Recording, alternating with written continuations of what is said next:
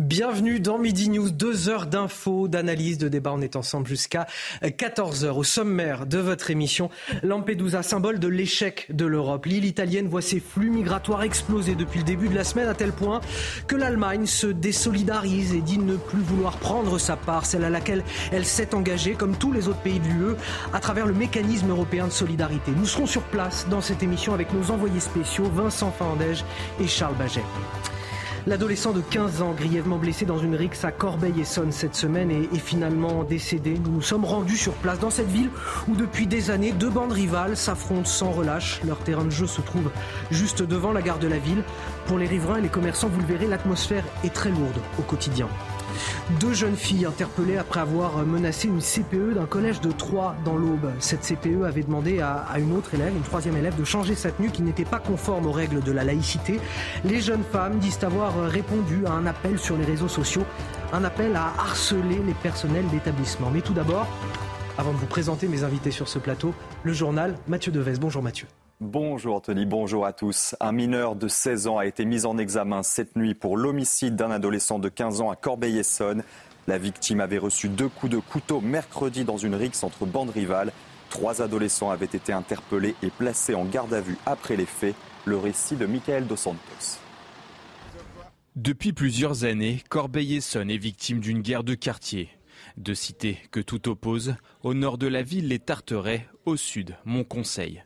Régulièrement, les bandes rivales s'affrontent aux abords de la gare, l'un des points de deal de la commune. C'est le lien névralgique euh, pour la gare et euh, de passage pour aller, euh, pour aller sur Paris, pour aller sur les lieux de travail, pour aller sur les lieux d'école. C'est des bagarres, des affrontements de regard, des affrontements par insulte et puis physiquement, il faut qu'on intervienne très rapidement. Une insécurité constatée par de nombreux riverains. Certains pensent même à quitter les lieux. C'est trop. Moi aussi, je suis maman. J'ai des adolescents et euh, j'ai peur pour mes enfants. C'est un peu euh, dangereux de traîner à la gare, euh, par exemple, tout seul, surtout si on est une femme. Après le décès d'un adolescent de 15 ans et des épisodes de Rix la veille du drame, le maire de Corbeil-Essonne a demandé aux parents de prendre leurs responsabilités. Un appel remis en question par certains habitants.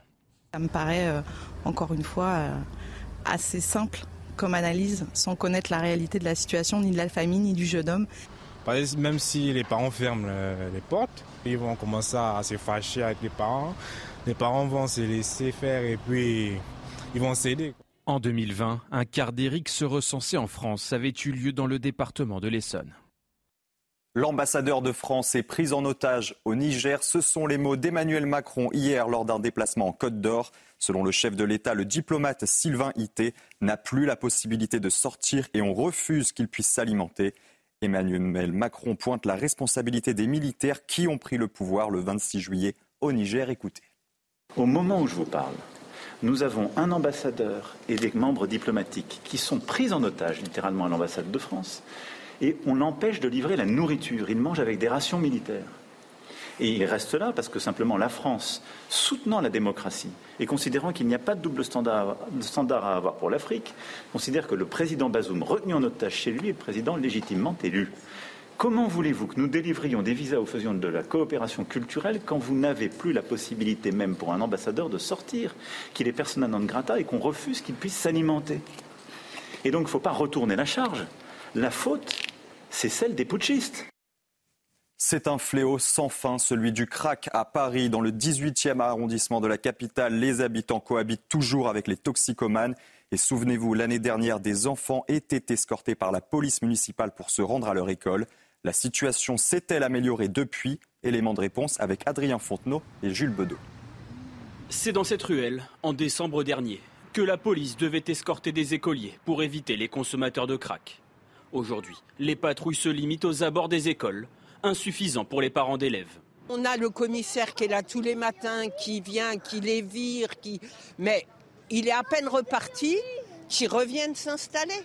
Encore aujourd'hui, on a beaucoup de soutien, mais il y a toujours le même problème. J'ai pas à contrôler mes enfants quand ils sortent de l'école. Ils ont besoin d'être tranquilles, en paix. On rentre à la maison, on mange, on revient à l'école, mais il n'y a pas besoin d'être. Euh, vous voyez, on est sous tension.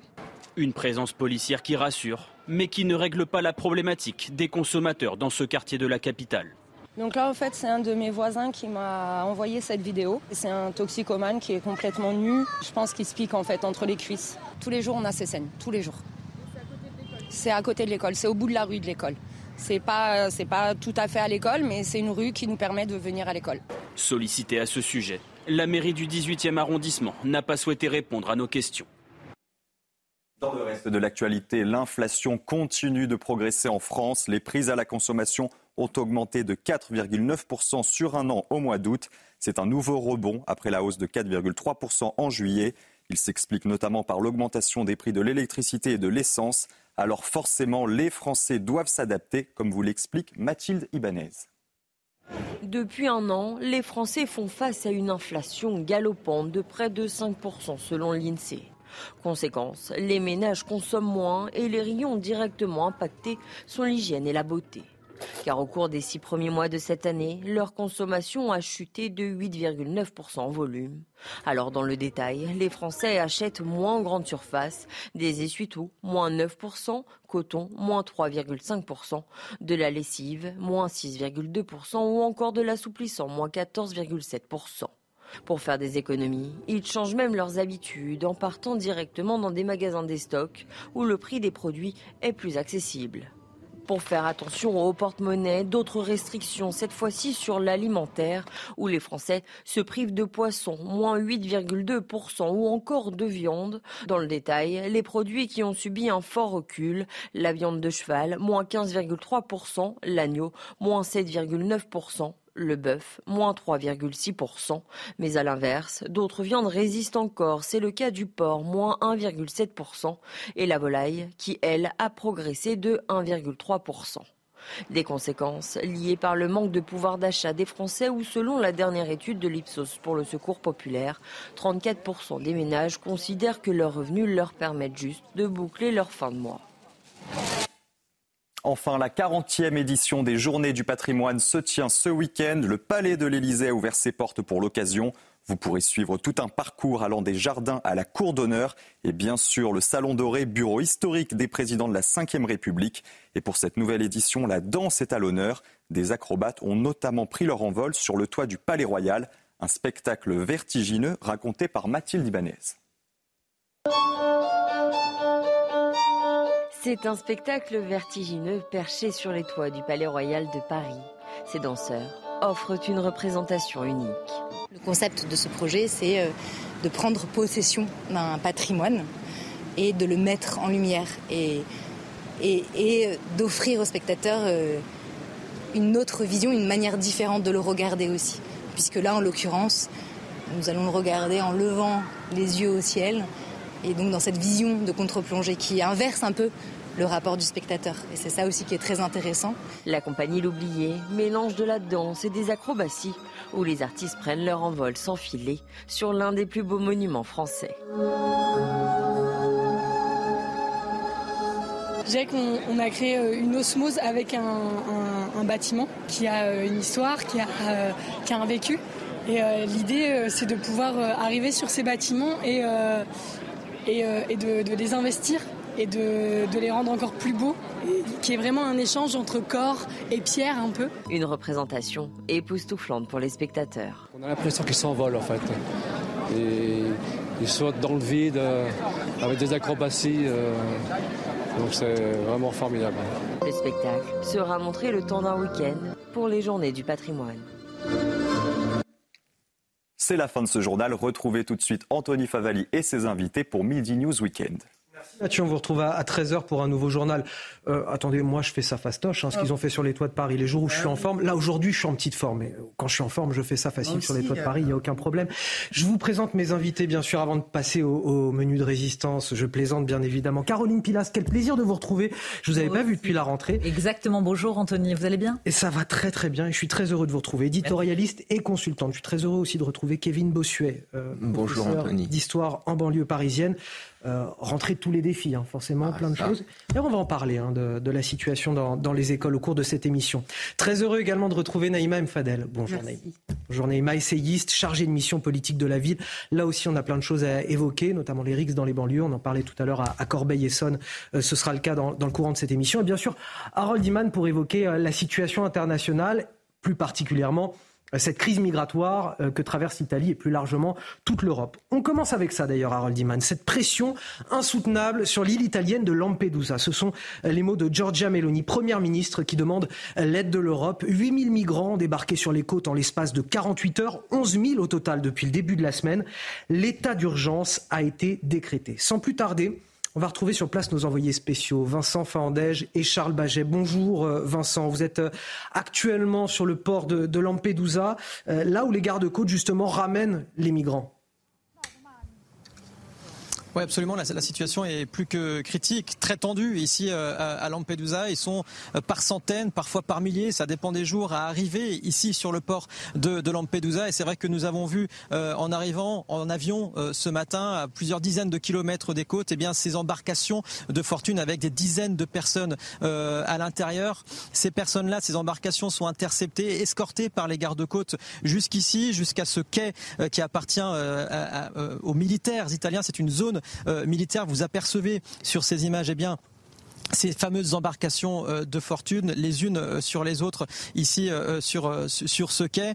Comment ça se passe ensuite? En fait, ces migrants euh, sont euh, débarqués, ils sont ensuite eh bien, euh, installés en file indienne, ils sont ensuite installés dans des minibus qui sont ensuite transférés dans le centre d'accueil pour migrants qui est un petit peu plus haut sur l'île de, Lampedusa. On s'y rendra un petit peu plus tard dans, dans, dans, la journée. Et puis je voulais vous montrer ces images aussi assez caractéristiques de cette île qui offre personnes eh bien, qui euh, euh, sont dans la solidarité, qui aident ces migrants euh, tous les jours en leur distribuant de la nourriture, de l'eau. Il y a des personnes qui sont contre l'arrivée massive de ces migrants. Et puis la troisième phase de cette île, eh bien, c'est la phase touristique. Vous voyez peut-être derrière moi cette plage, certes paradisiaque, mais c'est effectivement, allez, à 100 mètres, 100 mètres à peine de la misère, de là où arrivent ces migrants qui cherchent tout simplement de l'aide en arrivant ici en Europe. Et puis à quelques centaines de mètres de là, les Italiens, les touristes, eh bien, qui se, qui se, qui se baignent, pardonnez-moi, euh, sur, sur cette plage. Merci à vous, Vincent Fernandez. Merci également à, Charles Baget qui est avec vous euh, derrière la caméra. On suivra bien sûr tout au long de la journée, tout au long de ces prochains jours, l'évolution de la situation à, Lampedusa. 127 euh, 000 migrants qui sont arrivés sur place hein, depuis le début de l'année sur les, côtes italiennes. Et là, on voit ce qui est frappant, ce que nous montrait Vincent Fernandez, cette rencontre entre deux mondes, les, touristes sur l'île de Lampedusa, les habitants qui sont à peine plus de 8000, qui voient arriver depuis le début de la semaine 8000, 11 000 migrants, une situation à peine croyable dans une Europe pourtant confrontée à ce problème depuis déjà des mois. C'est-à-dire que là, il y a une situation conjoncturelle, mais ce problème, il est récurrent, Kevin Bossuet. Oui, c'est un problème euh, qui est récurrent. Là, on peut, je crois, parler de submersion, puisqu'il y a plus de migrants que d'habitants sur l'île. Et depuis plusieurs heures, j'entends des gens nous se demander comment accueillir ces migrants, mais la question n'est pas de les accueillir, la question est de les arrêter. Nous ne pouvons plus accueillir encore plus de migrants, c'est quelque chose qui n'est pas possible. Et j'entends aussi que ce serait l'échec de Madame Meloni. Mais ce n'est pas l'échec de Madame Meloni, parce que la frontière italienne est aussi la frontière de l'Union européenne. Et la vérité, c'est qu'on paye cette politique multiculturelle, cette politique immigrationniste hein, qui est menée par euh, l'élite bruxelloise contre les peuples. Et il y a certains euh, chefs d'État, certains pays qui ont refusé finalement euh, de, se soumettre à ces dernières je pense par exemple à, à la Pologne, je pense à la Hongrie, qui refusent d'accueillir des migrants. Je crois qu'il faut faire la même chose. Et j'entendais aussi des gens nous raconter que d'après les traités euh, internationaux, il fallait euh, ramener euh, les migrants vers un port sûr, vers le port le plus proche de la côte. Certes, il faut les ramener dans un port sûr, mais pas forcément dans le port le plus proche. On peut très bien prendre ces migrants et les ramener dans les pays de départ. Les Français et plus globalement les peuples européens attendent de la fermeté. Nous ne pouvons plus accueillir toute la misère du monde et surtout quand j'entends ces pseudo-humanistes nous raconter que ne pas accueillir ces gens serait tout à fait horrible, mais regardez la misère dans laquelle euh, ils sont. Je veux dire, les accueillir, c'est finalement ne pas leur donner un Eldorado, c'est leur donner de la misère, c'est leur donner de l'insécurité, c'est leur donner de la la pauvreté. En fin de compte, tout le monde est perdant, les gens qui accueillent et les gens qui viennent. Donc il faut réformer évidemment toute la politique migratoire à l'échelle européenne. Harold Iman, est-ce que euh, les Européens ont, abandonné l'Italie? C'est un peu fort. Euh, ce qu'il y a, c'est euh, des réticences au Parlement européen, parce que euh, si on délègue une partie du filtrage et de la retenue des migrants à la Tunisie, qu'est-ce que la Tunisie? Donc ça traîne, ça traîne au Parlement européen où il y a quand même une dérive autocratique qui se déroule en Tunisie. aussi, il faut financer l'État tunisien qui est quasiment sans ressources du tout. Donc, euh, c'est en fait mettre la Tunisie sous une espèce de tutelle qu'il faudrait faire. Et ça, c'est quand même une opération lourde. Donc, euh, pour aider euh, l'Italie, il faudrait aussi accepter le partage des migrants. Or, l'Allemagne a décidé qu'elle ne veut plus, alléguant qu'il n'était pas dublinisé. Juste un mot sur le phénomène Dublin. C'est le système, la procédure bureaucratique selon laquelle l'entrant doit faire sa demande d'asile dans, le, pays, par lequel il est arrivé. Par et aucun autre. Donc évidemment, c'est totalement impossible, Naïma, évidemment, de le faire à Lampedusa et ni même en Italie.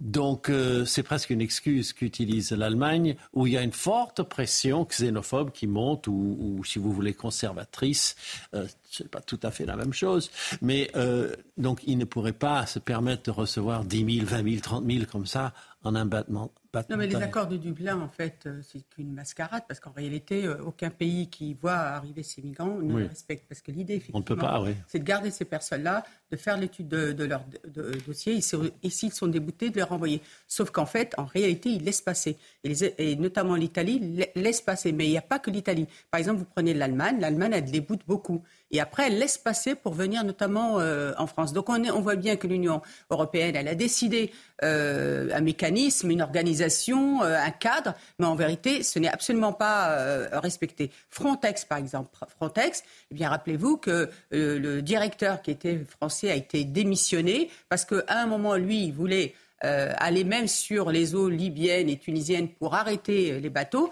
Et en fait, on lui disait non, il faut accueillir. Donc on voit bien qu'on est dans une, une, une, hypocrisie. Et puis ces personnes-là, quand elles arrivent, euh, Anthony, excusez-moi, mais est-ce qu'elles ont le droit ou pas le droit? Elles ont le droit. C'est pour ça qu'elles viennent. Parce qu'en fait, notre droit, les traités, les conventions qui ont été signées permettent en fait l'entrée et l'installation. Et le délit de clandestinité, comme vous savez, en 2012, a été sous l'injection. Il faudrait le rétablir. Eh ben, et bien sûr, parce que euh, euh, vous ne pouvez pas, c'est-à-dire.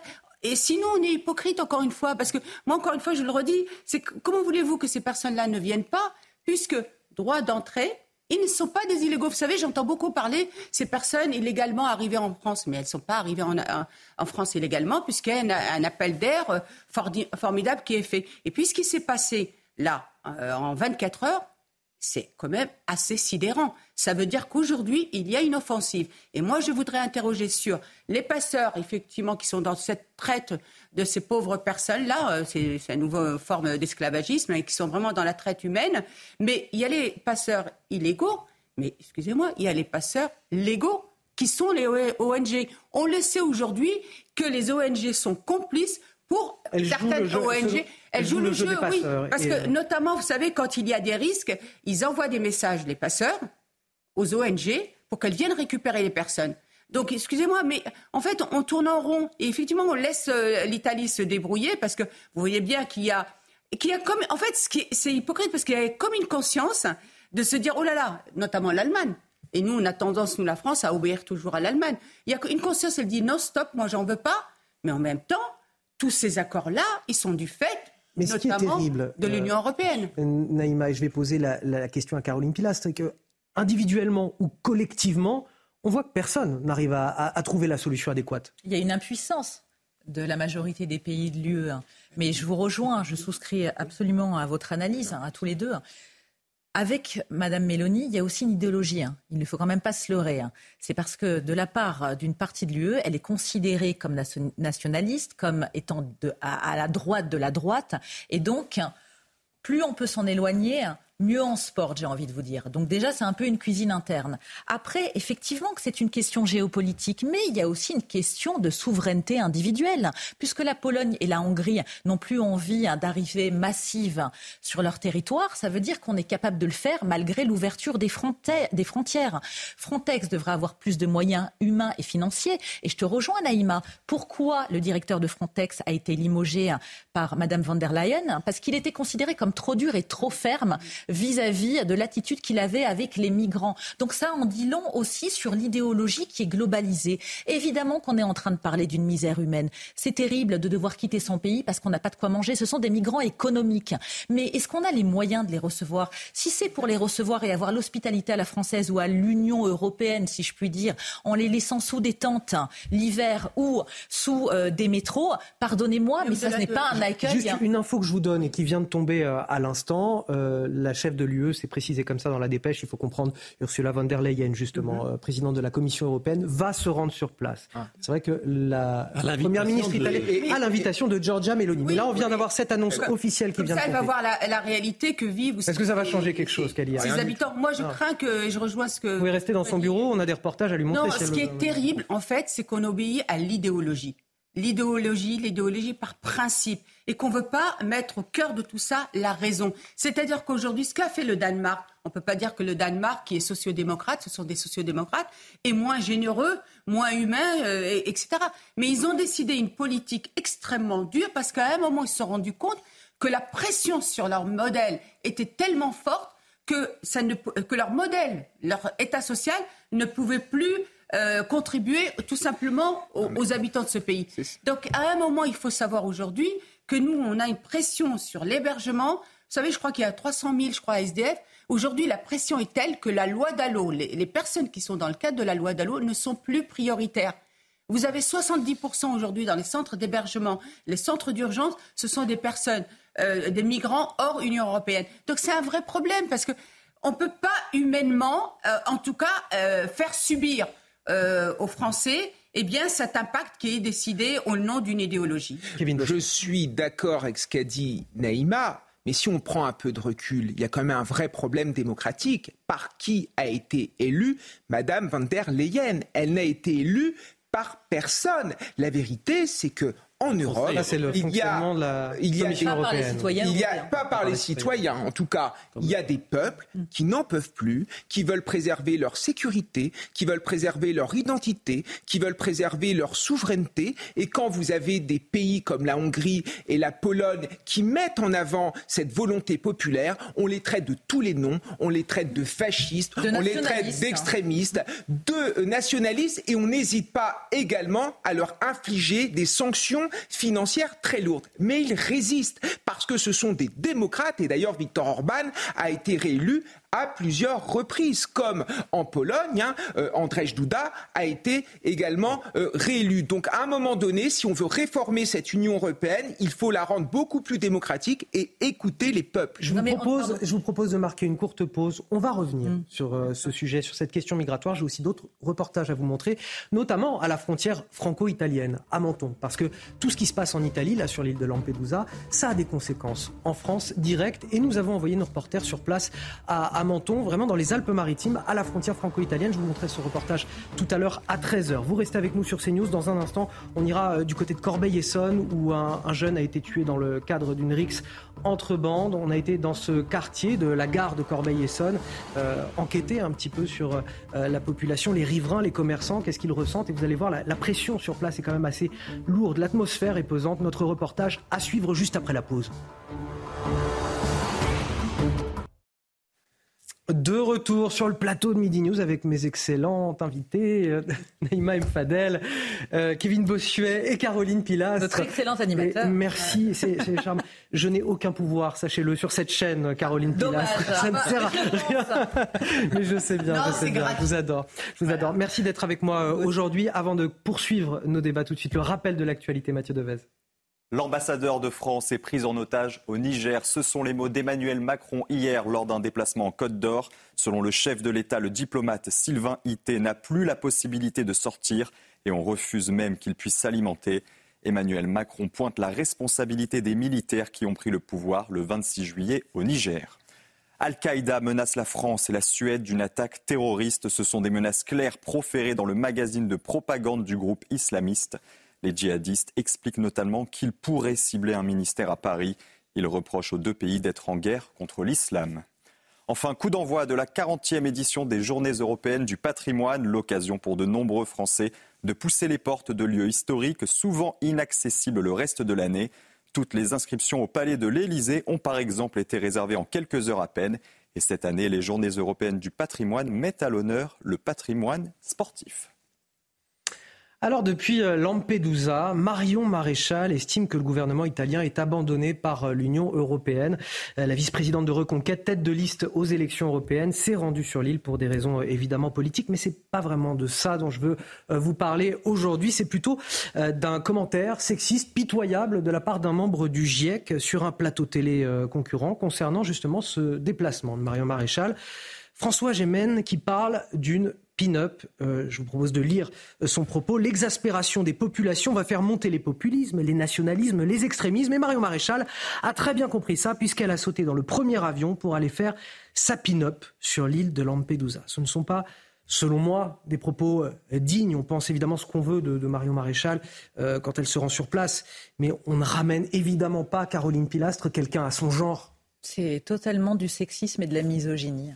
C'est lamentable, parce qu'en fait, c'est la dégrader, la dévaloriser. Une fois de plus, on peut être en accord ou en désaccord avec la sensibilité de Madame Maréchal, mais à l'arrivée, c'est une politique. Elle a le droit de se rendre sur ce lieu, au même titre que tous les autres. Et moi, j'en ai marre de l'indignation à géométrie variable. Parce que si ça avait été une femme de gauche qui avait subi le même traitement, vous auriez vu le lever de bouclier hein, de la part des néo-féministes hein, et de tous les bien-pensants, bobos, élitistes, télévisuels, médiatiques, entre autres, de toute l'intelligentsia pardon, médiatico-politique. Et c'est vrai que ça ne mène à rien, c'est contre-productif parce que une fois de plus, chacun est libre de penser ce qu'il veut et de ramener quelqu'un à son genre. Non, si ce monsieur qui est une référence dans son domaine lui avait apporté de la contradiction, hein, l'avait mis face à ses propres réalités, là, ça aurait été intéressant en termes de débat d'idées. Mais rabaisser quelqu'un en lui disant que c'est une pin-up, bah, ma pauvre fille, voilà, tu es là pour faire mmh, joli, tu te donnes de l'intérêt, mais à l'arrivée, tu ne fais pas avancer le débat. C'est lamentable. Alors, je fais réagir une autre femme sur ce plateau avant de vous faire réagir Kevin Bossuet, Naïm Fadel. Bah, je reçois euh, les propos de Carly. Je suis extrêmement euh, scandalisée. Effectivement, on a un deux poids, deux mesures en fonction de qui on est. Donc c'est extrêmement grave. Moi, j'aurais voulu que les féministes, vraiment dans un élan de solidarité, condamnent, même si effectivement ils ne sont pas d'accord avec Madame euh, Maréchal. C'est pas ça, comme disait Caroline, le problème.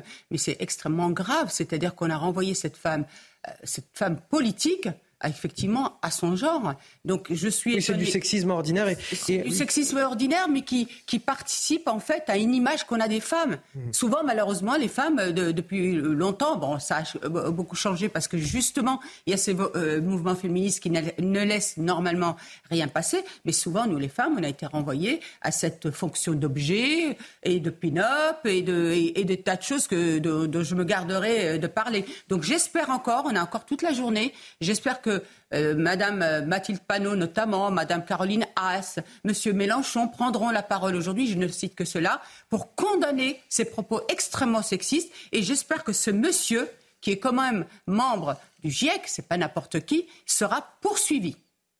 Je vous propose de regarder juste la réponse de Marion Maréchal euh, qui s'est euh, exprimée sur les euh, réseaux sociaux. Elle va s'afficher avant de vous faire réagir Kevin Bossuet.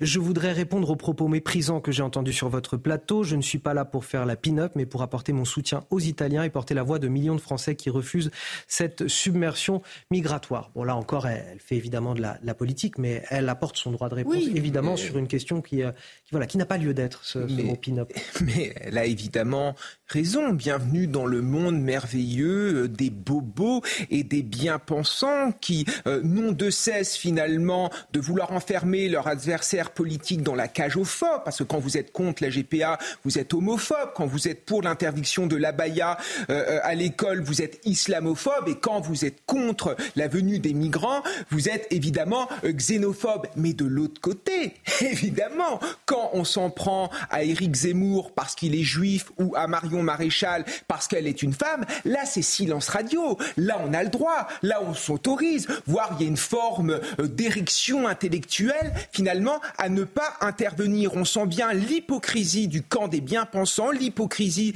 euh, de cette gauche. Et là, pour le coup, on ne peut que soutenir Marion Maréchal. en tout cas, on va parler d'autre chose, puisqu'après tout, François Gémen, il n'est pas non plus. Euh, c'est pas un responsable politique, il n'est pas non plus très connu. il n'est personne. Est-ce qu'il vaut la peine que l'on s'attarde sur ses propos plus que ce qu'on a fait jusqu'à présent. Peut-être pas.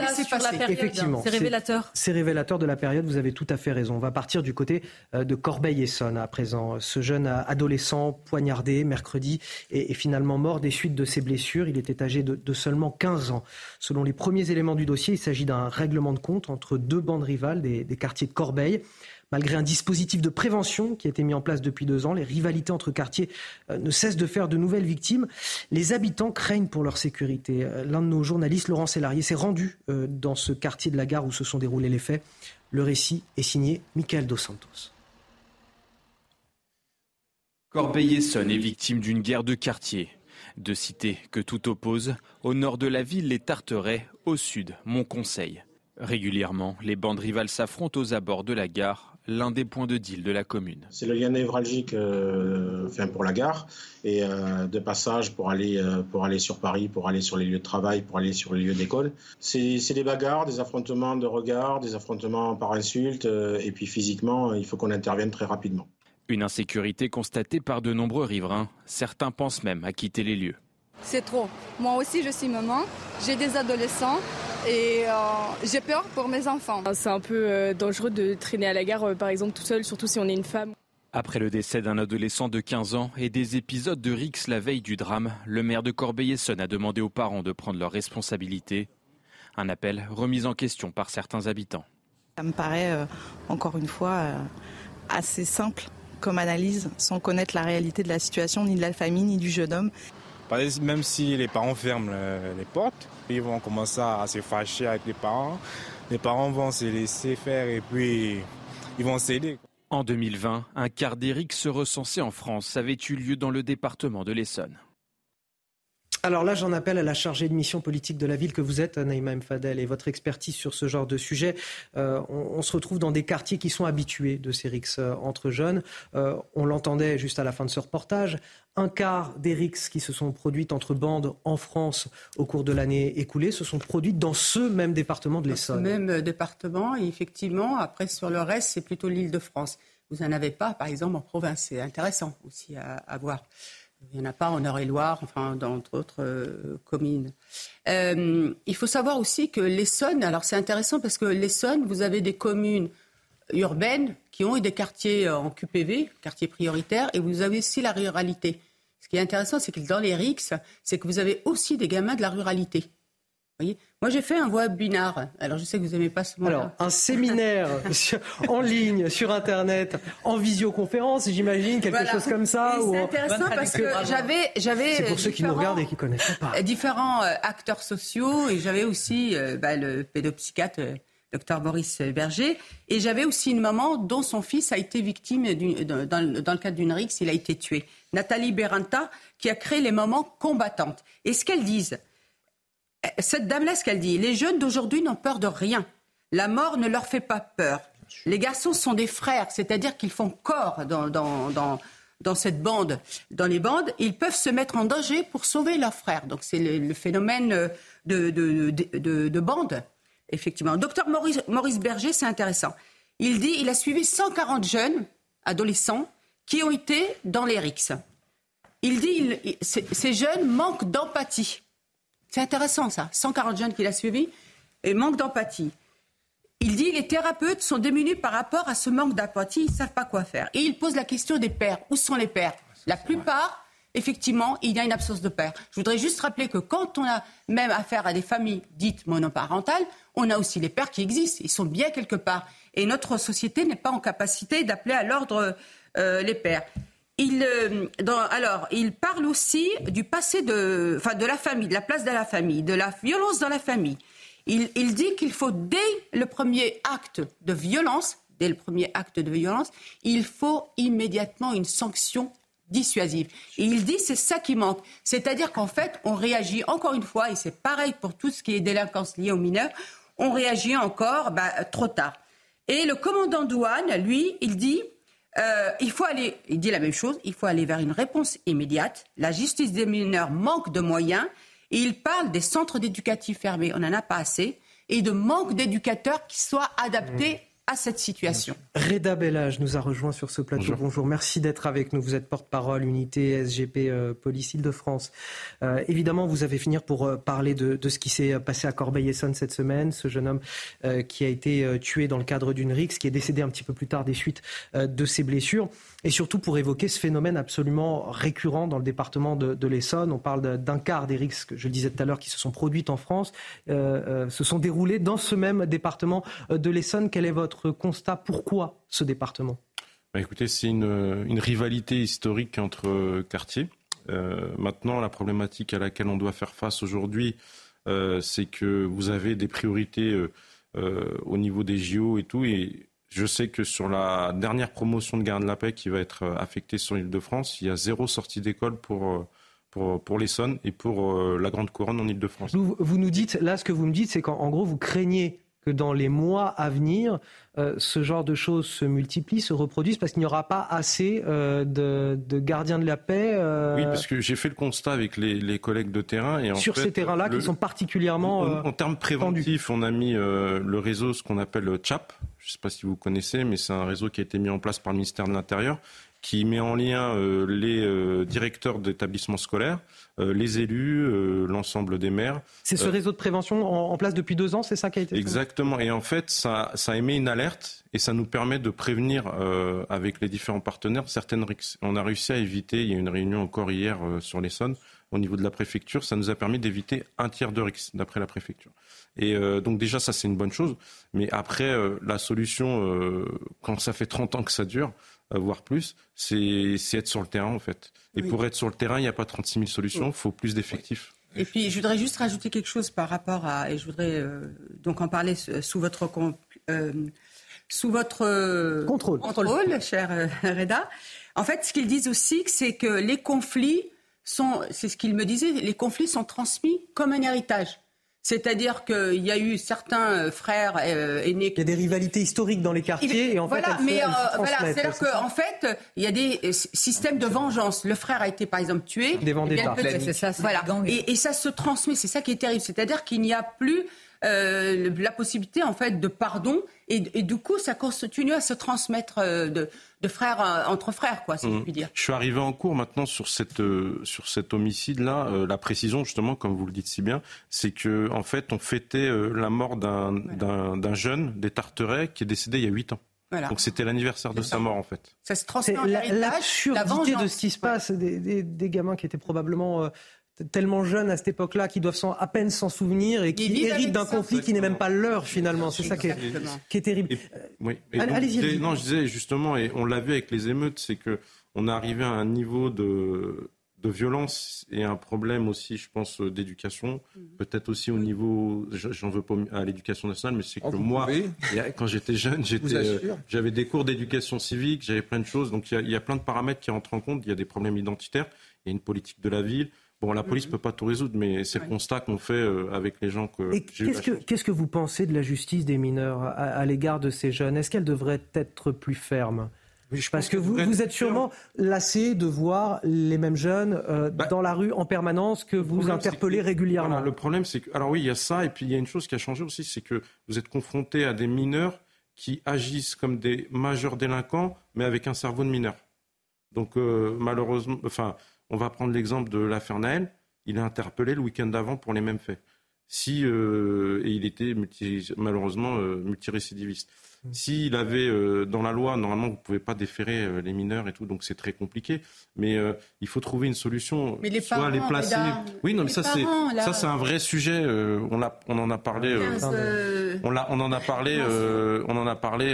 que fait un gamin qu'on a vu sur Nîmes à 3 heures du matin dehors bah, il, meurt, mais il se prend une balle à 3 heures du matin. Donc c'est qu'il y a un, problème aussi au niveau de l'éducation. Donc c'est certes il y a les les familles monoparentales. il y a les quartiers qui sont difficiles, les politiques de la ville, les demandes de logement.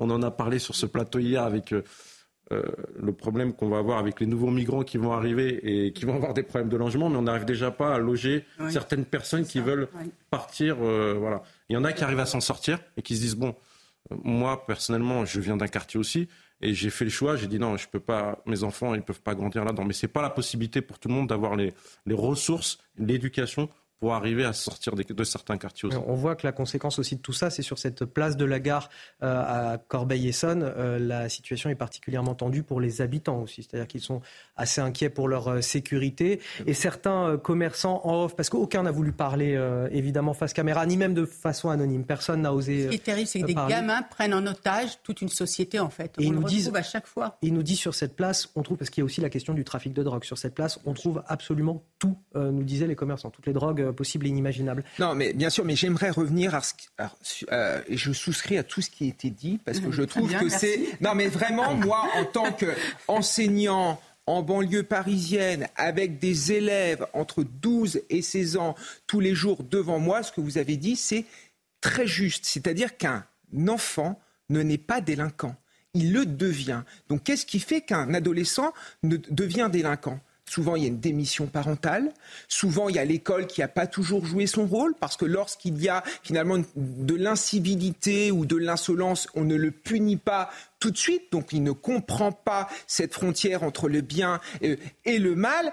Et surtout, euh, finalement, il est laissé à lui-même. Et ce qui est important, c'est que tous les acteurs travaillent ensemble. Et je pense que les membres de l'éducation nationale, doivent travailler avec la police. Et moi, j'en ai marre d'entendre certains profs d'extrême gauche nous raconter qu'il serait honteux de travailler avec le commissariat d'à côté, alors que justement, travailler avec le commissariat d'à côté, ça permet d'encadrer ces gamins et ça permet, en effet, de les faire revenir dans, finalement, dans le camp du bien. Mais pour cela, il faut aussi que la justice justice joue son rôle, qu'il n'y ait plus ce laxisme ambiant, parce que combien de fois, moi j'ai vu des gamins qui ont été arrêtés par la police pour tel et tel fait, finalement, ils sont ressortis sans rien, ils se sont dit, bah, finalement, ce que j'ai fait, ce n'est pas grave, et c'est là où finalement, ça va crescendo et on commet des choses de plus en plus graves. Je voudrais un, mot de Caroline Pilas. Effectivement, c'est toute une chaîne de responsabilité, hein. la justice, la question de la parentalité hein, et de l'éducation nationale. Mais ces jeunes n'ont pas conscience, comme vous l'avez dit, qu'ils mettent leur vie en jeu et celle de leurs camarades. On a l'impression en fait qu'on est dans un jeu vidéo, que c'est une fiction. La réalité a dépassé la fiction. Ça fait combien de temps qu'on parle de ces problèmes de haine et de violence? C'est un jour sans fin. Donc moi, je n'ai pas la solution évidemment pour résoudre cette question qui est terrifiante, mais peut-être, comme vous l'avez dit, plus de prévention, plus de sensibilisation, parce qu'ils ne se rendent pas compte non plus, j'ai la sensation, de ce qu'ils font. Tuer quelqu'un, c'est naturel. En fait, on va s'en prendre à l'autre parce qu'on fait partie aussi d'une meute. Et être dans la masse, ça vous donne aussi un sentiment de toute puissance. Alors, les, les acteurs, si je peux me permettre, excusez-moi, Anthony. Mais je, mais je vous en prie, on est là pour, euh, discuter. Les, acteurs vous, que j'ai euh, réunis dans le. pour ça, cette émission. Dans cette euh, conférence sur Internet, c'est ça que vous avez dit Voilà, cette, ce séminaire en ligne sur Internet. un, webinaire. ils étaient quand même de tout, hein, les, les, enseignants, des CPE, enfin, CPE, des, enfin, vraiment euh, euh, tout secteur euh, confondu, les solutions qu'eux, ils proposaient. Prévention auprès des parents, c'est ce dont on parle toujours. Former des éducateurs de rue capables de répondre à une situation actuelle, parce que ce n'est plus du tout les mêmes éducateurs qu'il y a 30-40 ans. Augmenter le nombre de centres éducatifs fermés. Pouvoir verrouiller ou bloquer très rapidement les comptes des jeunes, vous savez, les comptes sur les réseaux sociaux sanctionner les violences des enfants dès le plus jeune âge, toujours pareil, hein, qui, dès qu'il y a atteinte à l'intégrité physique, ne pas banaliser cette violence, ça rejoint ce que le docteur Maurice euh, Berger dit, et prévenir aussi et lutter contre les violences intrafamiliales, terreau des violences de demain, et accélérer les procédures de la jeunesse des mineurs afin de rendre des sanctions plus rapidement en prise avec les actes commis et qu'elles soient on va, on va arriver à, la fin de notre partie. Ce qui est très intéressant, c'est que sur ce plateau, on a un panel représentatif de, de personnes qui apportent justement des solutions à, tous ces problèmes dans les quartiers. Un professeur de l'éducation nationale, une chargée de la politique de la ville, un policier, une représentante de la société civile. On a tout le monde pour parler de, ces questions euh, euh, très sérieuses. Et, euh, et, voilà, je suis très heureux de pouvoir vous avoir tous ici sur ce plateau. On va marquer une courte pause. On va revenir évidemment sur tout un tas de questions. La question migratoire avec ce qui se passe à Lampedusa et ses implications aussi en France, puisque évidemment tout ce qui se passe sur les côtes italiennes se répercute à la frontière française franco-italienne et notamment à Menton où nous avons envoyé nos reporters. Le reportage à suivre sur CNews. Le plateau bien complet de Midi News, Naïma Mfadel, Kevin Bossuet, Caroline Pilastre, Harold Iman, Reda Bellage pour euh, commenter tous ensemble l'actualité. On est là jusqu'à 14h. Tout d'abord, avant de poursuivre nos débats, le journal signé Mathieu Devez. C'est à vous Mathieu. Un mineur de 16 ans a été mis en examen cette nuit pour l'homicide d'un adolescent de 15 ans à Corbeil-Essonne. La victime avait reçu deux coups de couteau mercredi dans une rixe entre bandes rivales et trois adolescents avaient été interpellés et placés en garde à vue après les faits. Le récit de Michael Dos Santos. Depuis plusieurs années, Corbeil-Essonne est victime d'une guerre de quartier. Deux cités que tout oppose, au nord de la ville les Tarterets, au sud Montconseil. Régulièrement, les bandes rivales s'affrontent aux abords de la gare, l'un des points de deal de la commune. C'est le lien névralgique euh, pour la gare et euh, de passage pour aller, euh, pour aller sur Paris, pour aller sur les lieux de travail, pour aller sur les lieux d'école. C'est des bagarres, des affrontements de regard, des affrontements par insulte et puis physiquement, il faut qu'on intervienne très rapidement. Une insécurité constatée par de nombreux riverains. Certains pensent même à quitter les lieux. C'est trop. Moi aussi, je suis maman. J'ai des adolescents et euh, j'ai peur pour mes enfants. C'est un peu euh, dangereux de traîner à la gare, euh, par exemple, tout seul, surtout si on est une femme. Après le décès d'un adolescent de 15 ans et des épisodes de Rix la veille du drame, le maire de Corbeil-Essonne a demandé aux parents de prendre leurs responsabilités. Un appel remis en question par certains habitants. Ça me paraît, encore une fois, assez simple comme analyse, sans connaître la réalité de la situation, ni de la famille, ni du jeune homme. Même si les parents ferment les portes, ils vont commencer à se fâcher avec les parents. Les parents vont se laisser faire et puis ils vont céder. En 2020, un quart d'Éric se recensait en France avait eu lieu dans le département de l'Essonne. L'inflation continue de progresser dans le pays. Les prix à la consommation ont augmenté de 4,9% sur un an au mois d'août. C'est un nouveau rebond après la hausse de 4,3% en juillet. Il s'explique notamment par l'augmentation des prix de l'électricité et de l'essence. Alors forcément, les Français doivent s'adapter, comme vous l'explique Mathilde Ibanez. Depuis un an, les Français font face à une inflation galopante de près de 5% selon l'INSEE. Conséquence, les ménages consomment moins et les rayons directement impactés sont l'hygiène et la beauté car au cours des six premiers mois de cette année, leur consommation a chuté de 8,9% en volume. Alors dans le détail, les Français achètent moins en grande surface, des essuie-tout, moins 9%, coton, moins 3,5%, de la lessive, moins 6,2% ou encore de l'assouplissant, moins 14,7%. Pour faire des économies, ils changent même leurs habitudes en partant directement dans des magasins des stocks où le prix des produits est plus accessible. Pour faire attention au porte-monnaie, d'autres restrictions, cette fois-ci sur l'alimentaire, où les Français se privent de poissons, moins 8,2%, ou encore de viande. Dans le détail, les produits qui ont subi un fort recul, la viande de cheval, moins 15,3%, l'agneau, moins 7,9%, le bœuf, moins 3,6%. Mais à l'inverse, d'autres viandes résistent encore. C'est le cas du porc, moins 1,7%, et la volaille, qui, elle, a progressé de 1,3%. Des conséquences liées par le manque de pouvoir d'achat des Français ou selon la dernière étude de l'Ipsos pour le Secours populaire, 34% des ménages considèrent que leurs revenus leur permettent juste de boucler leur fin de mois. Dans le reste de l'actualité, Al-Qaïda menace la France et la Suède d'une attaque terroriste. Ce sont des menaces claires proférées dans le magazine de propagande du groupe. Les djihadistes expliquent notamment qu'ils pourraient cibler un ministère à Paris. Les explications de Mathilde Ibanez. La France, de nouveau ciblée par des menaces terroristes. Sur une image publiée par le magazine appartenant à Al-Qaïda, on peut distinguer un homme cagoulé, armé, posant devant des policiers en pleurs. Une image accompagnée d'un texte où la France et surtout la Suède sont menacées. Il est désormais clairement apparent que la Suède a choisi de prendre la tête dans la guerre contre l'islam et les musulmans parmi les pays de l'Union européenne, rivalisant ainsi avec la France, le Danemark et d'autres pour la première place dans la course à l'opposition à Dieu et à son messager. Ils ne comprendront pas et ne tiendront pas compte jusqu'à ce qu'ils entendent des nouvelles comme l'ambassade suédoise a été rasée suite à une explosion violente ou une attaque armée contre un ministère à Paris. Il y a quelques jours, le ministre de l'Intérieur Gérald Darmanin a évoqué un risque d'attentat venant de l'étranger. Et même si la France est vigilante, la menace est toujours présente. Malheureusement, le fait d'être à la pointe, le fait d'avoir des services de renseignement intérieur et extérieur qui, fonctionnent très bien, qui travaillent très bien, n'a pas empêché les attentats de 2015 et ceux qui ont suivi. Le problème, c'est qu'il faut réussir 365 jours par an, alors que les terroristes, eux, doivent réussir une seule fois, celle où ils frappent. L'organisation islamiste terroriste auteur de la publication est principalement active au Yémen. Al-Qaïda avait notamment revendiqué l'attentat contre le journal Charlie Hebdo en 2015. Mohamed Abrini a été condamné à 30 ans de prison pour sa participation aux attentats de Bruxelles. L'homme avait accompagné les djihadistes morts en kamikaze à l'aéroport de Bruxelles, donc le 22 mars 2016. La cour d'assises n'a en revanche pas prononcé de peine supplémentaire pour Salah Abdeslam, condamné en 2018 à 20 ans de prison pour une fusillade avec des policiers. C'est un chiffre qui fait froid dans le dos. 6 millions de Français ont été victimes d'inceste, un fléau qui touche toute la société. Le gouvernement a donc lancé une campagne nationale de lutte contre l'inceste et les violences sexuelles visant les enfants. C'est la première fois que l'État emploie le mot inceste dans ses campagnes et cette dernière s'adresse aux adultes afin de les mobiliser lorsqu'ils voient des signaux, même très faibles. Enfin, la 40e édition des Journées du patrimoine se tient ce week-end. Le Palais de l'Élysée a ouvert ses portes pour l'occasion. Vous pourrez suivre tout un parcours allant des jardins à la cour d'honneur et bien sûr le Salon Doré, bureau historique des présidents de la Ve République.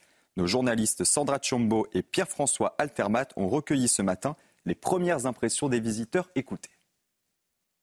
Ah, moi, je trouve ça super, en fait, de pouvoir euh, visiter des, monuments euh, français, euh, en l'occurrence là, le palais de l'Elysée. Enfin, tout le monde n'y a pas accès tous les jours, quoi. Donc, c'est vraiment quelque chose de très, très sympa à faire. Et enfin, là, on est vraiment tous contents et fiers de pouvoir y accéder, en fait.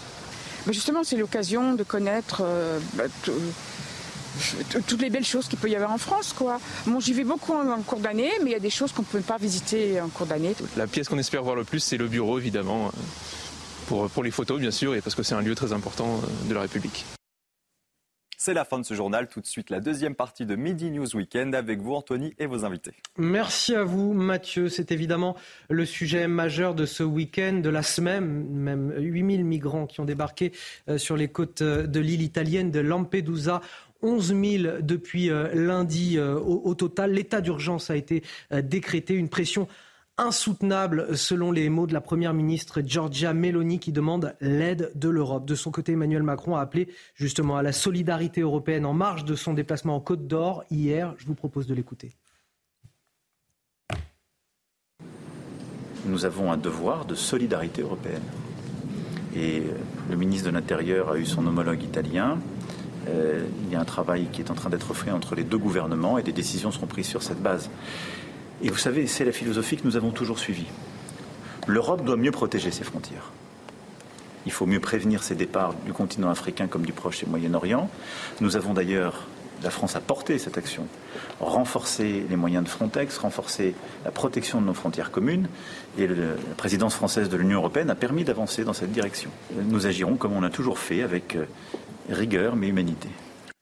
Alors le président dit des décisions communes doivent être prises. Normalement, Gérald Darmanin doit s'exprimer aujourd'hui sur des euh, décisions après des réunions de crise qui se tiennent depuis euh, hier et on suivra bien évidemment euh, tout cela sur CNews. Une question pour Harold Iman. Comment l'Italie vit tout cela de l'intérieur?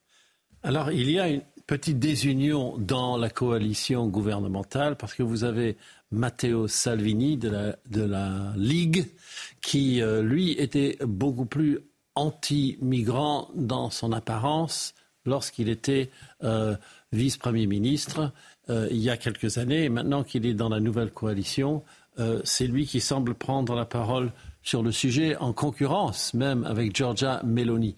Donc il lui fait le reproche de ne pas, enfin, il ne lui fait pas le reproche, mais il fait des reproches aux autres Européens. Vous n'êtes pas là pour nous aider, donc on va faire tout cela de manière souveraine.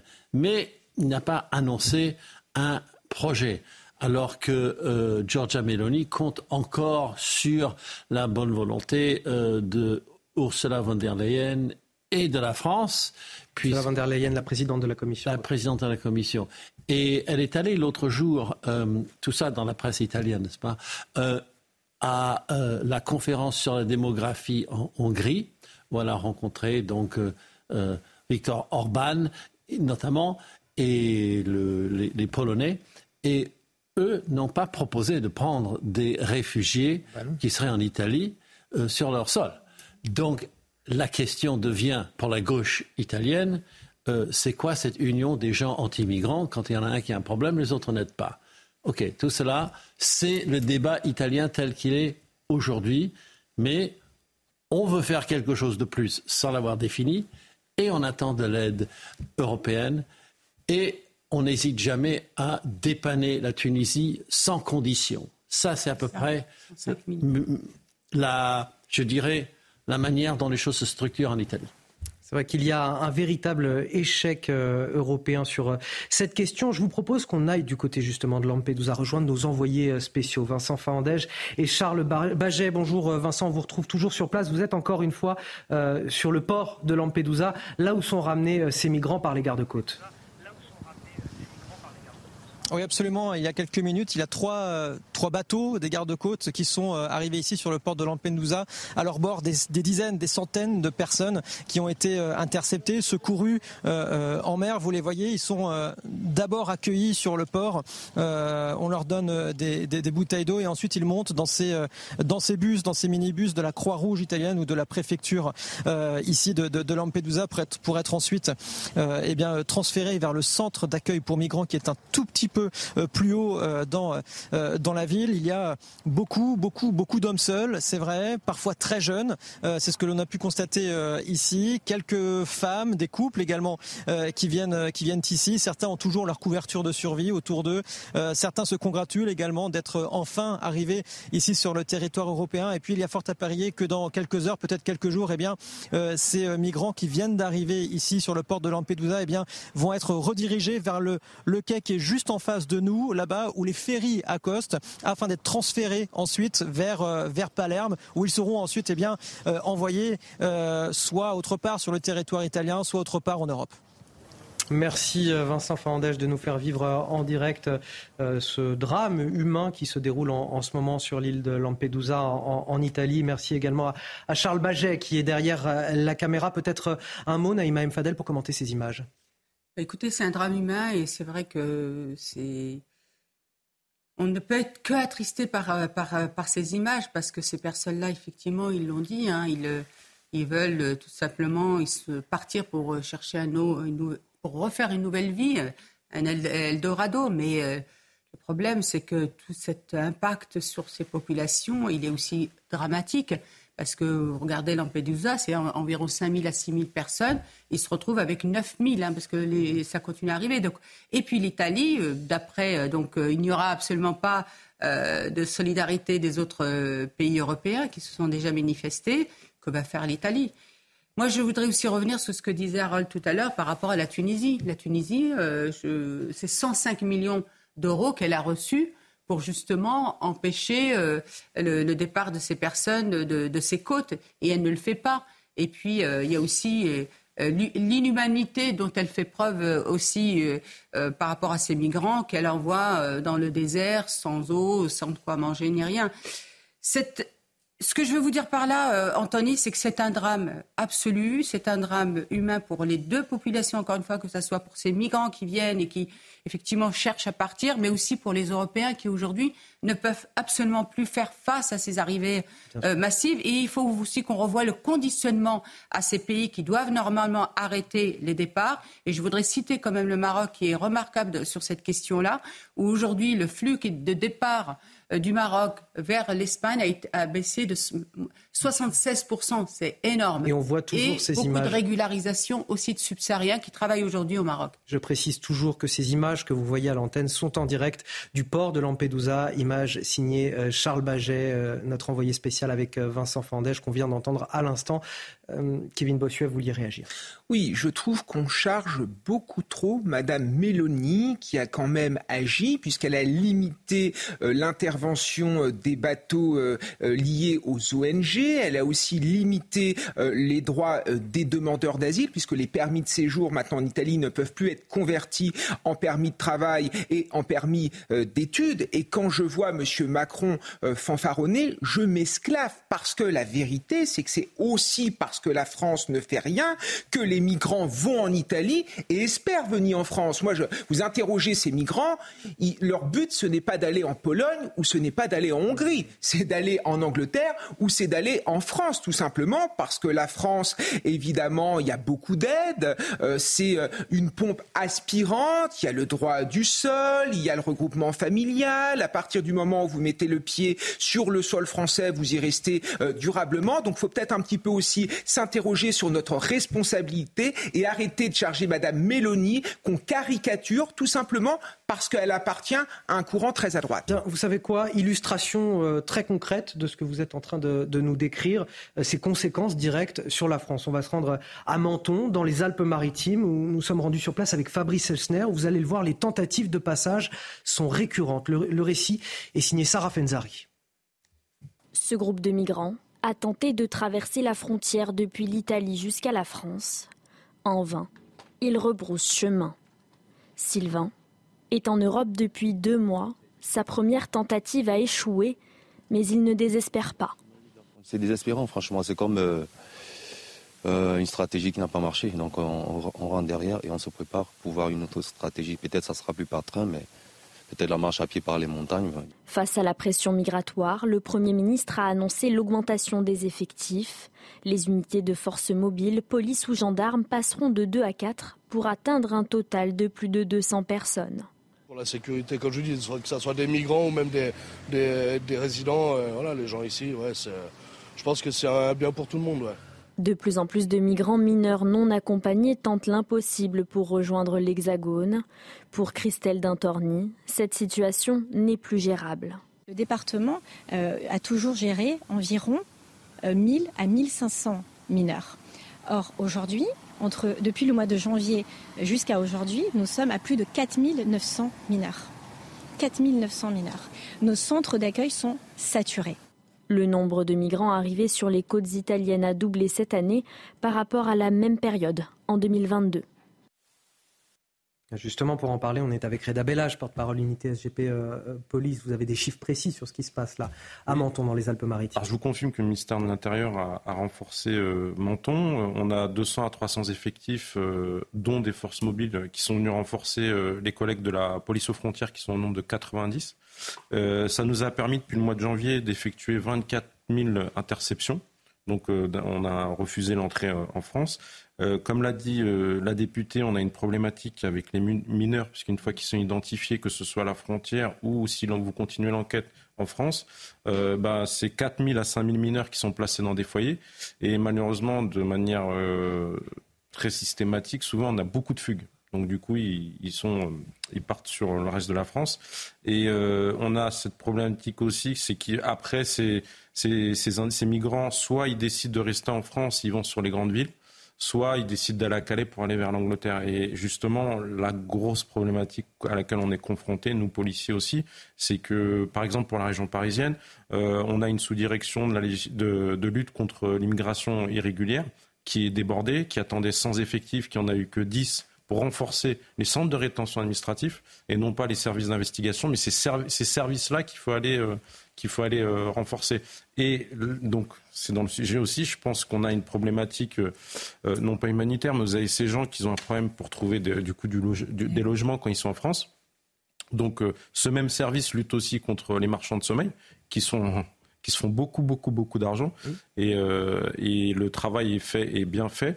Et après, vous avez aussi le problème de la drogue et de la délinquance. Parce que malheureusement, au bout d'un moment, quand vous n'avez pas de peut-être de quoi manger, eh ben, vous, décidez de voler ou euh, avec Porte-la-Chapelle, la Chapelle, vous avez des problèmes justement de drogue. Vous n'avez pas le, sentiment que euh, voilà tous ces euh, policiers, ces gendarmes qui sont à pied d'œuvre à, la frontière vident finalement un, océan à la petite cuillère? Alors, c'est une solution qui est bonne parce qu'on doit agir dans l'urgence, mais il faudrait pour trouver, il faudrait trouver une solution pérenne. Aujourd'hui, la police aux frontières de Parce que là, les gens qu'on arrive à refouler à la frontière, ils réessayent euh, le lendemain, deux jours plus tard, trois jours plus tard. Oui, exactement. Peut-être qu'à un moment donné, ils finissent par passer. Oui, oui. En fait, dès que, en fait, dès que les effectifs mobiles se déplacent, les individus profitent pour rentrer en mm. France.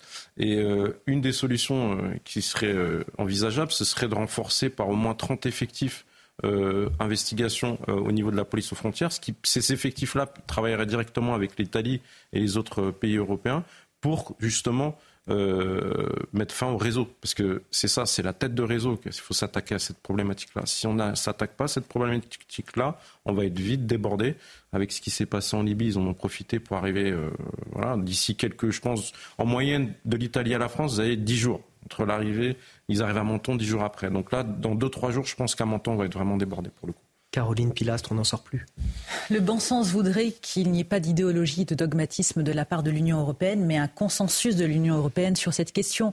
Bien sûr qu'on est tous d'accord pour dire que c'est une misère humaine. Vous êtes déterminés à aller dans un pays qui vous apporte un mieux-être, un mieux vivre, lorsque vous vivez la misère dans votre propre pays. Mais moi, je suis toujours sidérée qu'on ne parle pas des pays d'origine, parce que c'est eux qui ont la plus grande responsabilité, parce que ces gens reçoivent de l'argent. Et souvent, ce sont des pays, pardonnez-moi, mais qui sont corrompus, qui ne redistribuent pas correctement une personne ne décide jamais de son propre gré de partir de chez elle. C'est parce qu'elle est mal chez elle. Et nous n'avons plus les moyens à tout point de vue. Ça n'est pas inhumain, ça n'est pas faire preuve d'un manque de solidarité et de générosité de dire ça, mais d'accueillir cette population. Parce que que va-t-il se passer?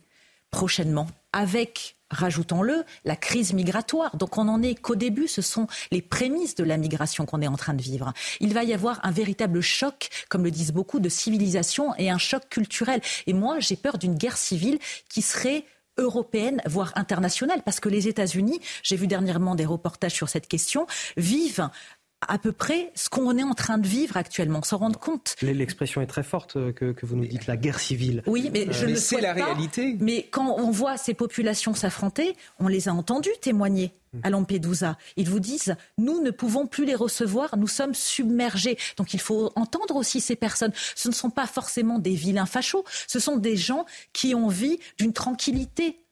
Naïm Fadel, euh, vous me parliez des, solutions. Est-ce que, des solutions, est-ce qu'on en a? Est-ce qu'aujourd'hui on a cette euh, loi immigration qui doit arriver au, Parlement à, l'automne?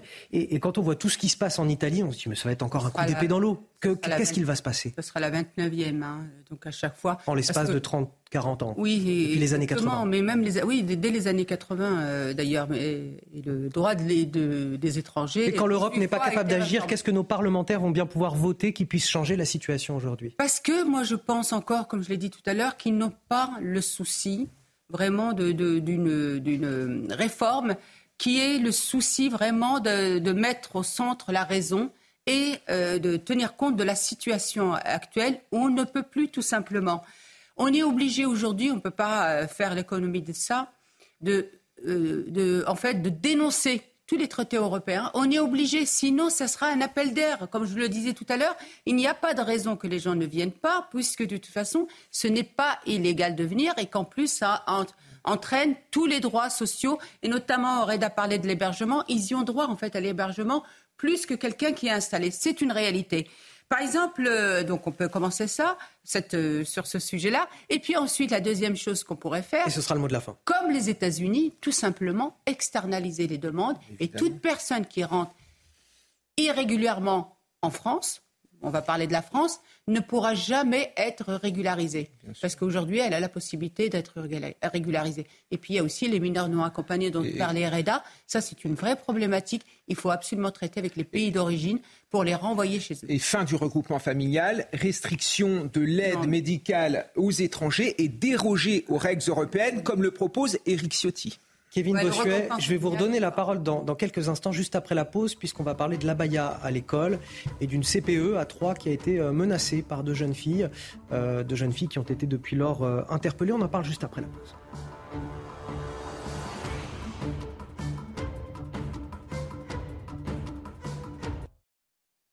Alors avant de parler de l'abaya et tous les problèmes que cela peut causer dans les établissements scolaires, tout de suite le rappel de l'actualité, c'est avec vous Mathieu Devez. Gérald Darmanin a présidé ce matin une réunion de sécurité pour organiser l'accueil du pape François et du roi Charles III. Dans un message publié sur le réseau social X, anciennement Twitter, le ministre de l'Intérieur déclare que nos forces de l'ordre sont pleinement mobilisées pour garantir la sécurité de ces événements. Le roi Charles III sera en visite en France du 20 au 22 septembre et le pape François à Marseille du 22 au 23 septembre. En Iran, c'est un mélange de répression et de chagrin un an après la mort de Massa Amini. Les Iraniens opposés au régime commémorent le premier anniversaire de la mort en détention de cette kurde iranienne de 22 ans. Elle avait été arrêtée pour avoir prétendument enfreint le code vestimentaire imposé aux femmes.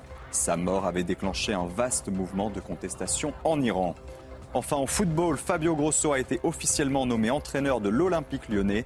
L'Italien a signé un contrat de deux ans avec l'actuel dernier, oui, dernier du championnat de France. Il remplace ainsi Laurent Blanc et prendra ses fonctions ce lundi.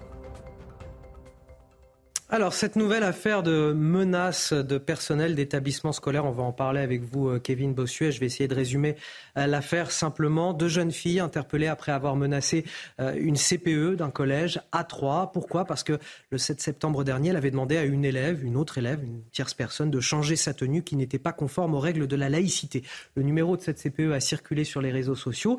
Et donc, deux adolescentes âgées de 17 et 18 ans ont récupéré ce numéro et ont décidé de la menacer, notamment euh, par téléphone. Elles ont reconnu les faits et ont été présentées à la justice. Ce qu'il y a de plus terrible encore, j'ai envie de dire, Kevin, c'est qu'elles auraient expliqué aux enquêteurs avoir agi euh, selon des instructions données dans une vidéo diffusée sur Internet incitant les personnes d'origine musulmane à harceler les personnels d'établissements qui s'opposeraient au port de la baya, alors que c'est tout simplement la règle désormais.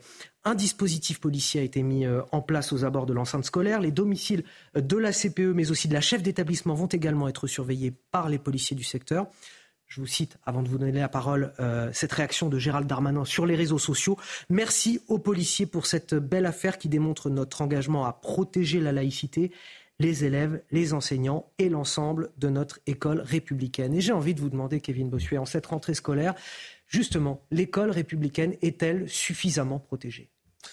Non, l'école républicaine est faillible, l'école républicaine est en danger et surtout les personnels de l'éducation nationale sont en première ligne et risquent à chaque instant un débordement et je dirais même parfois leur vie. Ça peut paraître un petit peu gros ce que je dis, mais en tout cas, moi, c'est ce que je ressens. Je veux dire, quand vous avez euh, des gens qui défient ouvertement les professeurs, qui défient ouvertement les chefs d'établissement, qui ne font qu'appliquer, que faire appliquer la laïcité, ça pose quand même question. Et aujourd'hui, le danger, c'est véritablement les réseaux sociaux. Regardez ce qui s'est passé en juin 2022 euh, au lycée Charlemagne à Paris. Il y avait une CPE qui, pendant les épreuves du bac, qui a refusé de faire entrer une candidate qui avait le voile, tout simplement elle a voulu faire respecter la laïcité, son nom a été lâché en pâture sur les réseaux sociaux et elle a été menacée. Ce qui est quand même encourageant, c'est qu'on a aujourd'hui un ministre, Gabriel Attal, qui semble avoir pris finalement euh, l'ampleur de la situation, qui soutient les personnels, qui est intransigeant vis-à-vis des valeurs républicaines et vis-à-vis euh, de la laïcité, mais il faut aussi que l'ensemble de la société française nous soutienne. Je trouve qu'on fait un travail qui est utile. Parfois, dans certains quartiers, c'est compliqué parce que vous avez des gens qui ne cessent de briser le discours républicain et laïque que les professeurs ou les chefs d'établissement tiennent. Je pense à certains membres de certaines associations de quartier. Je pense à ce qui se passe dans certaines mosquées. Je pense à ce qui se passe également dans certains clubs de foot. Et ce qui est de plus inquiétant, vous avez une partie des personnels de l'éducation nationale qui n'est pas en accord aussi avec la laïcité, puisque regardez ce qui s'est passé il y a quelques jours à Stein. Pour des questions idéologiques. Pour des questions idéologiques. À Stein, vous avez quand même des enseignants qui ont fait grève euh, euh, pour, protester, euh, pour protester contre l'interdiction finalement du port de la baya. Donc ça fait quand même beaucoup. Donc il faut un soutien massif du personnel éducatif parce que ce que nous sommes en train de préparer, c'est l'avenir. Et si jamais on n'arrive pas à républicaniser ces élèves, si on n'arrive pas à, les remettre dans le chemin de l'amour de la France, ou du moins dans le respect de la France, on prépare une société où le respect ne sera plus là, et on prépare aussi, mes termes seront peut-être un peu forts, mais les terroristes de demain. Est-ce que ça vous inquiète justement cet euh, entrisme religieux sur les réseaux sociaux qui incite ces jeunes à faire littéralement n'importe quoi? Mais bien sûr que ça m'inquiète parce que les adolescentes et les adolescents sont fragiles. Ils sont, très perméables à ce sont genre très perméables.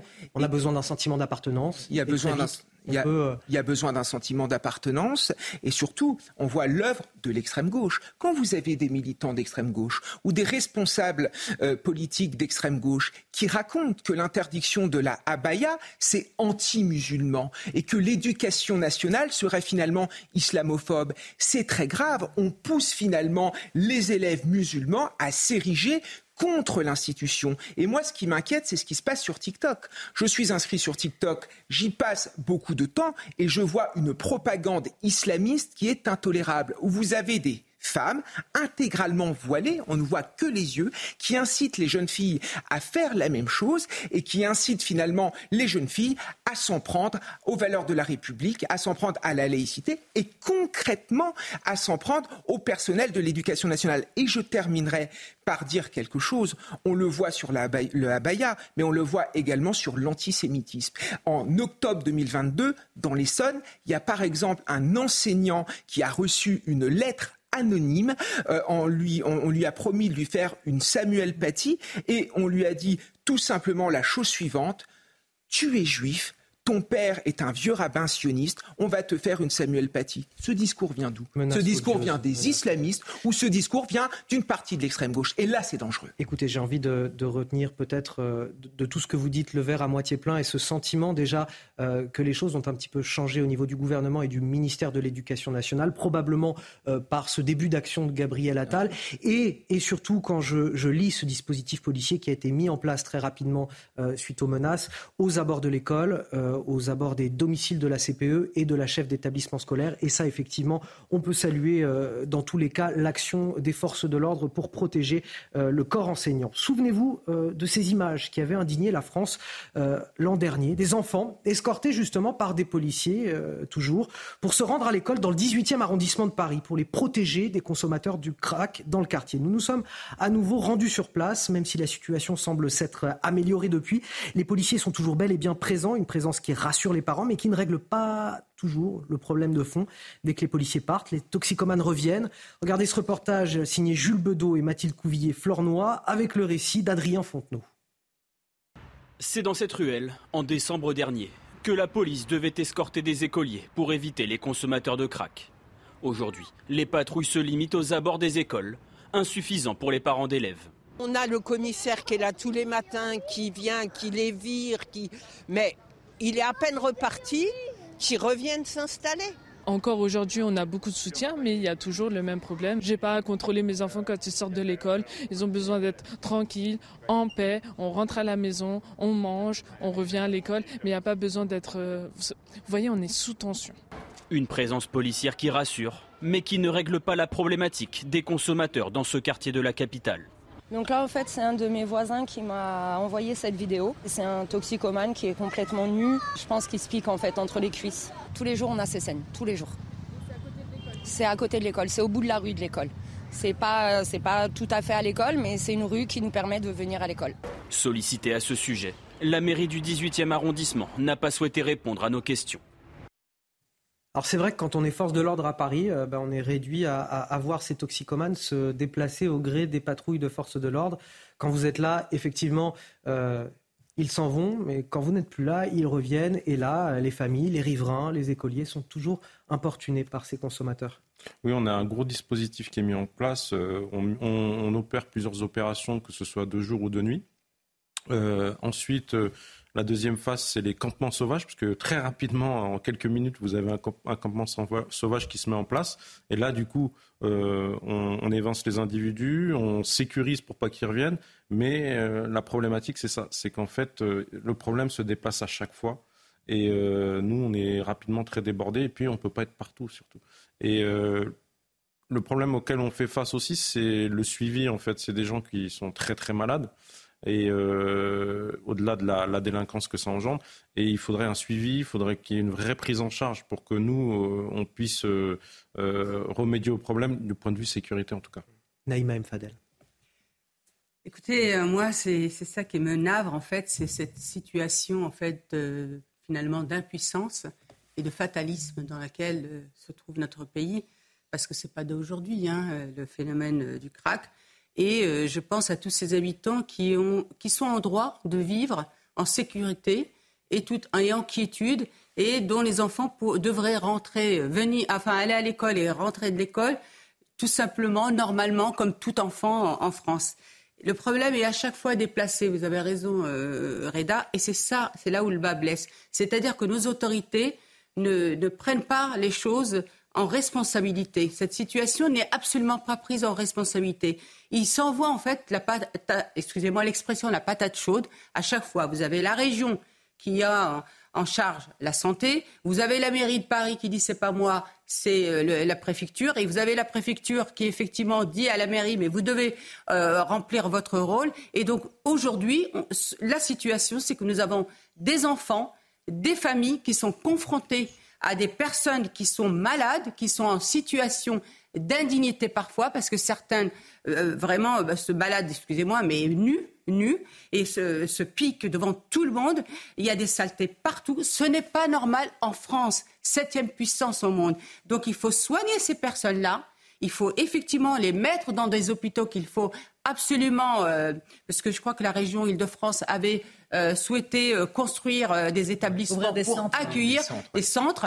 Alors effectivement, il y a toujours la, problématique de où on va les mettre, mais on peut les mettre très éloignés effectivement des centres urbains et qu'on soigne les gens et surtout, Anthony, qu'on expulse les dealers, parce que la plupart des dealers sont des, du, Sénégal, environ, c'est des subsahariens, qu'il faudrait expulser de notre pays et puis, encore une fois, expulser aussi peut-être les personnes qui aujourd'hui, euh, bah, euh, tout simplement, profitent de cette situation. Un mot, Kevin Bossuet, je vous voyais acquiescer. Oui, bien sûr, on ne peut qu'acquiescer pour prendre régulièrement les transports en commun à Paris, pour prendre par exemple la ligne 7, pour prendre le tramway T3B, pour aller dans certains endroits de la capitale.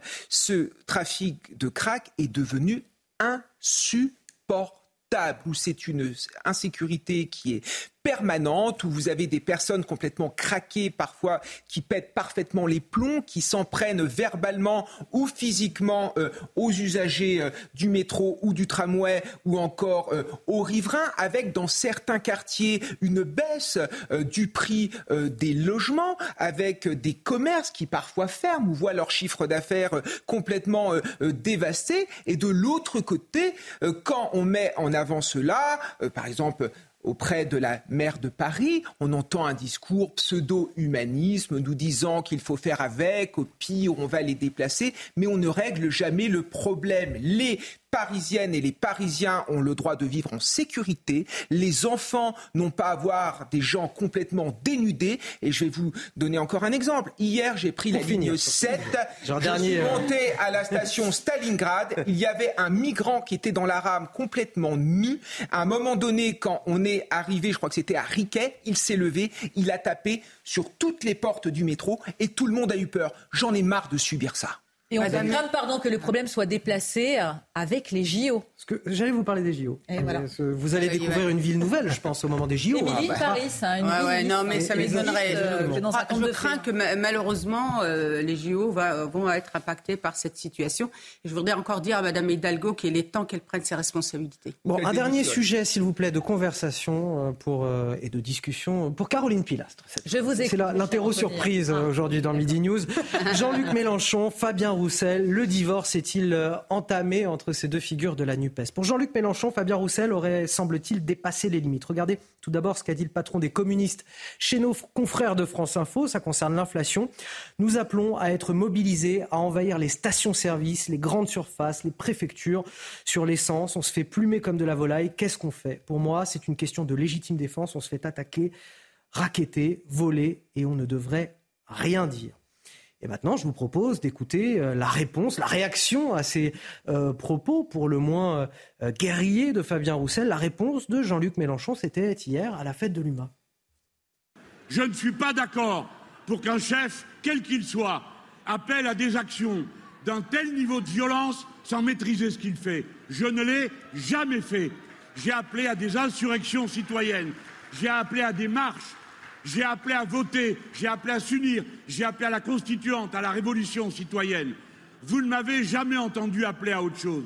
Et le jour où vous m'entendrez appeler à autre chose, alors oui, vous pourrez avoir peur parce que c'est qu'on se prépare à le faire. Bon, je ne veux pas faire d'ironie, mais c'est vrai que Jean-Luc Mélenchon est connu pour sa douceur en politique. Oui, la, pas du tout. La nuance dans ses propos, voilà. Exactement. Non, mais je pense que c'est une bisbille. Hein. Évidemment, euh, la Nupes est en train de craquer. Il y a un clivage au sein de la Nupes.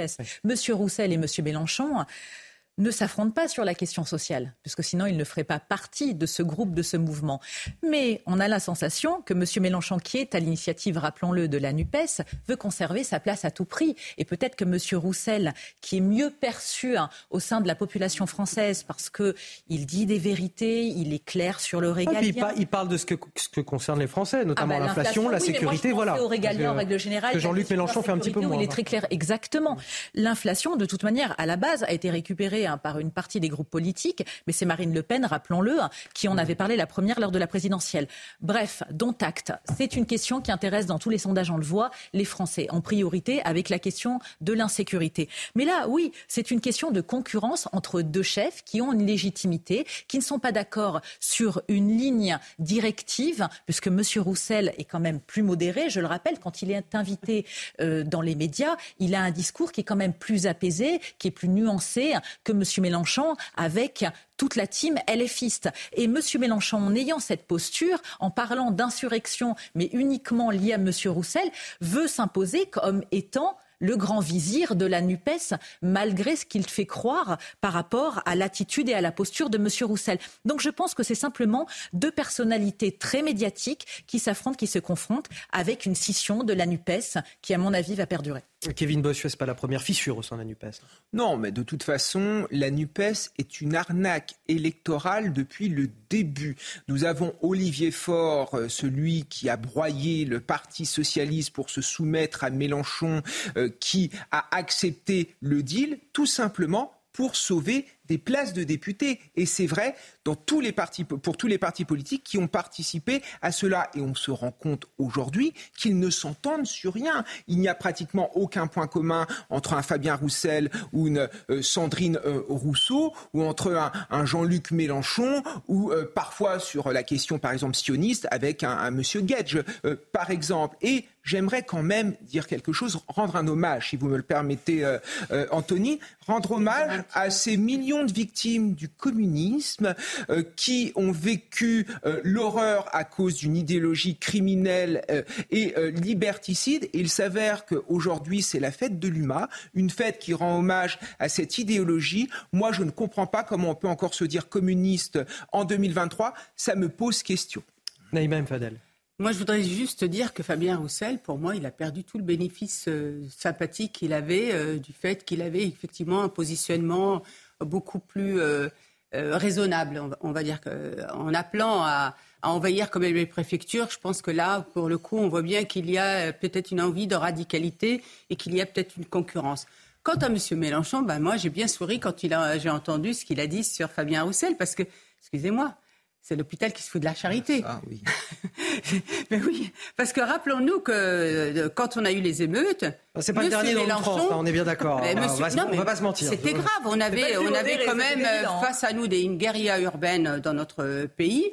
Et M. Mélenchon, quand il a été appelé, comme d'autres partis politiques, justement, à, avoir un, un appel d'apaisement, qu'est-ce qu'il a fait? Il a dit non. Continuez, donc vous voyez, donc aujourd'hui, on voit bien qu'en fait, c'est sorti, c'est tout simplement, eh bien, parce qu'il y a une concurrence, comme disait euh, Caroline, et qu'il y a une envie de prendre le leadership. Bon, bah, c'est le mot de la fin, euh, Naïma M. Fadel. Voilà. Merci pour cette excellente émission. Naïma M. Fadel, Caroline Pilastre, Kevin Bossuet, Harold Iman qui a, déjà quitté le plateau, Reda Bellage. Merci euh, d'avoir euh, participé à, ces débats avec nous. Évidemment, on embrasse Thierry Cabane. On ah, lui souhaite un bon rétablissement qui sera bien sûr très rapidement avec nous. oui, parce que quand même, j'ai fait la matinale et Midi News. ouais, bravo Anthony. on l'embrasse. À très bientôt Thierry. Vous restez avec nous sur CNews 180 minutes info. Lionel Rousseau, c'est tout de suite.